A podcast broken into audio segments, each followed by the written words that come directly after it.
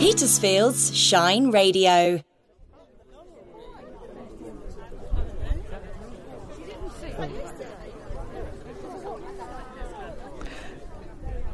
Well, you probably haven't guessed where I am, but Wild Walk is coming from Butser Ancient Farm.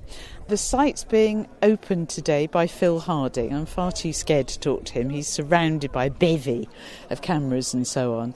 Um, but those of you who listen regularly will know that I spoke to Trevor Crichton here about the, and actually went to the Saxon House, the opening. Um, was due, I can't remember, a few months on. Well, now the day has arrived. It's absolutely freezing, so I've got my clothing completely wrong. And I really wish I'd worn a thicker coat. Oh, now I know why everyone's been coming in here. Um, I'm just I'm recording this for Shine Radio, and you look splendid. So I'm, I'm talking to two ladies dressed as Saxons, and and they've got the most wonderful fire. So you know I've been freezing outside. So can you tell me that's like a huge griddle hanging over the fire? Can you tell me? That is exactly what it is. You see, it's the Welsh in me. We're not doing Welsh cakes today, So tell me what you are cooking. We've got some oat cakes over here, so we've got some cracked pepper oat cakes, and we've got some um, rosemary oat cakes. Oh wow, And here we have some hazelnut patties. that sounds wonderful. And all sorts. So you're And if you if you like Welsh cakes, you're gonna love these. Which would you think I'd like best? Do you think they're that those? Okay. Are they all the same? They're all the same, yes, they're all right? the hazelnut Thank you very yeah. much. Right, I'm actually going to do this, so you're going to have to forgive me if you're listening. Mmm. Oh, I'm not just saying that. This is absolutely gorgeous. No, they're not gonna go around anybody. Oh, I don't blame you. You totally deserve it. Now tell me about the clothes you're wearing. Do you make them yourselves? I had these made for me. So this is um, a linen dress with tablet weave edging. And I have a wool cloak as well that I can wear. I have made mine, and the mine's all hand sewn. Oh, wow. Ellen is the textiles expert. Oh, there you go. I'm not going to fall on the rest of the food. I'm going to follow because it sounds like something might be happening. But thank you so much. That storyline with the opposing doorways. That's the one, isn't it? Well, I'm just going into the house now and very, very excited. Uh, but the sleeping quarters would probably be where I'm headed now with candlelight. It's really, really evocative and much, much bigger than the one at the Weald and Downland Museum. But that idea of being able to, you know, walk back in time. Yeah, yeah. Well, it goes away. Maybe we could do a reconstruction of the Viking house in York. We've never done that. And we know, we know far more about their houses than we do about this one. I'm completely earwigging because I write about the Vikings. So, did you, Peter, um, set up the Jorvik Centre in, in Yes, yes, I did. Is just one of my favourite places in the world. And it totally is.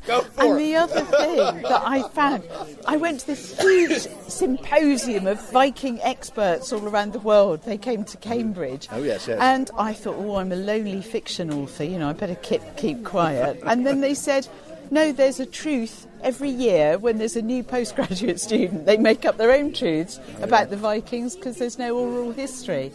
But Right. that's why I love the Jorvik Centre because you've got the actual artefacts. So Well, you've got yes, you've got lots of the timbers of the building. They're still there. They're not very well displayed, but the artifacts are, and uh, just about every aspect of life, really, from cradle to grave. it's wonderful. And did you? I went years ago. I mean, years ago with my mother, where we, we was just going through the town where there were sort of noises Yes. and Oh, smells that's and right, things. yeah. So I bet that's I even call better them hidden persuaders. Oh, that's very good. Yes, you, you get a little bit of fresh air coming through in one area and hot from the fire as you go by it, and there's sound of crackling wood, and uh, then you smell the. You know, the uh, there are ten different smells in there. And was that your one of your ideas? To, Smells? Yes, yes, yes. That, I think. Uh, um, I think it was cutting edge then, wasn't it? Well, it was certainly. I'd learned to it actually in an exhibition in the um, uh, um, Greenwich, in, in the Naval Museum at Greenwich, where they were doing a reconstruction of the Boston Tea Party. And you walked into this reconstructed room, and you smelt the tea, and I thought, oh, That's made that we don't have to say anything about this. Is this Boston Tea Party? And then I thought, well, you could do that with the uh, Viking Centre. You could have also, you know, um, you go past the loo, yeah. clean smell, lie down by the fish wharf. Fishy Oh, the fish, I know, and the fishwives. Yeah. And the greatest fun, of course, was uh, getting the uh, um, chemist who did the smells. He spent his life doing beautiful smells, and all we wanted was sewage and uh, um, fish, Oh. and, and uh, you know, rotting this, that, and the other. I know. And uh, his, his assistant was all writing it down, and she said, "This is the strangest order we've ever had." Just as well that disease isn't in my asthma. Yeah, that's right. Yeah. No, that's brilliant. And what was your memory? Do you have a memory of when you discovered this Saxon house Here, here? well, you don't have to have a memory. Peter's showing me his bottom in That's the my- nicest possible That's sense. my son, who is over there. Uh, somewhere How old was he there? Uh, he was four, or three, I think. Oh, look And at that was the first day of the excavation. And if you see that wood in the background, Yes. okay. Look out I look out there. On the hillside. Oh, just that way. Yeah, out there. I can see it. That's so exciting. Is that wood up Yeah, there? yeah, yeah, yeah. Oh, that I'm so. Do you know? I'm almost as happy that that still exists and we can recognise it as this because exactly it's, Yes, it uh, really that is wonderful. because so much has been degraded. Um, That that's that's what I love that photograph. Yeah, so do I. And there's sweet little Tom. Uh, his mum, mum had to go off to the hospital with our daughter that afternoon. She said, "Uh, "You've got to take Tom." I, said, I can't take him on the dig. Oh, yes, you can. I bet he's never forgotten it. I don't know. He's here. You I can bet- ask him. I shall ask him. Right, I'm going in to listen though. And, and also the excavation. So let me introduce him. This is Trevor Crichton, who is one of our archaeologists. Hello and uh, welcome to uh, Saxon England. It's a good story. Eyes. Chilled. I've, I always wanted to learn how to play the harp, Yeah, and this is the closest I'll ever get. very to similar. honest. Does it hurt your fingers? Don't go. No. pushing against, you're just holding Yeah, them against the strings, you're not pushing against a board Oh, behind it.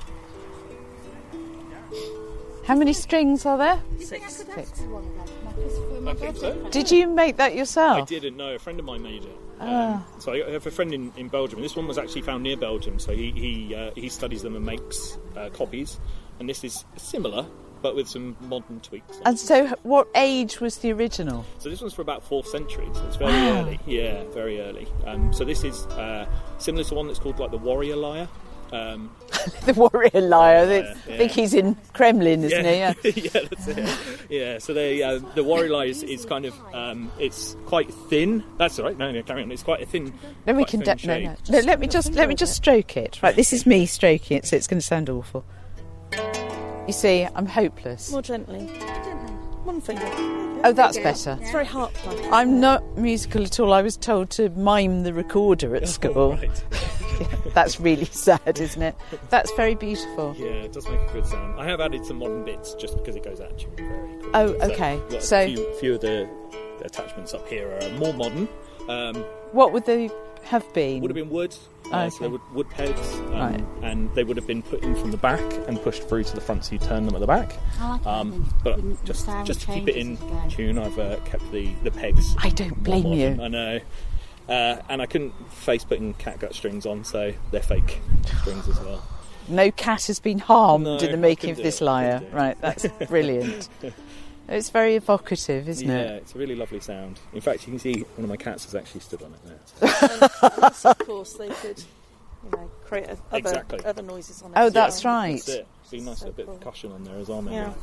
Yeah. Excellent. Thank you so much. I'm going to look at the food again now. I can't get right. over those hazelnut mm. things. It was just absolutely I've got a gorgeous. feeling nobody's going to get a look in.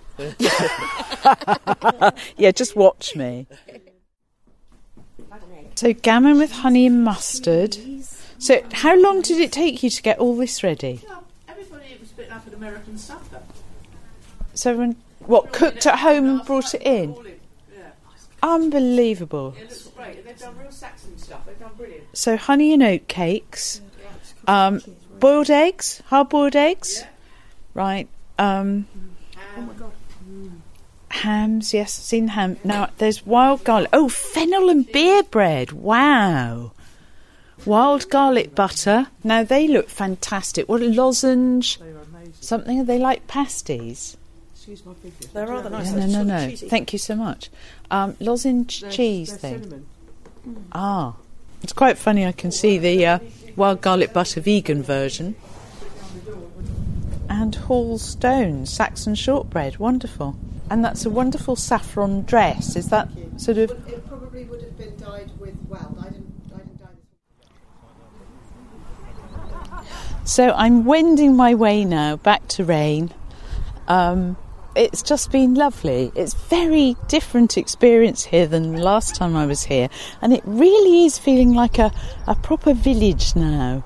The Saxon house, the thatch is absolutely phenomenal. Um, and again, it's one of those places that I came to ages ago. And it's, well, it's a lovely day out, and I'm so happy that they do take dogs.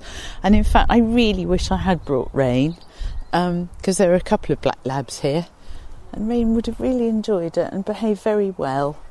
You just feel how close that link with the past is, and a book that we've been reading recently, Otherlands, talks about what a tiny, tiny dab of life we are, we humans, um, in the vast panoply of life. And um, so I feel I can reach out and see that same stand of trees, and they could be waiting up there. Who knows?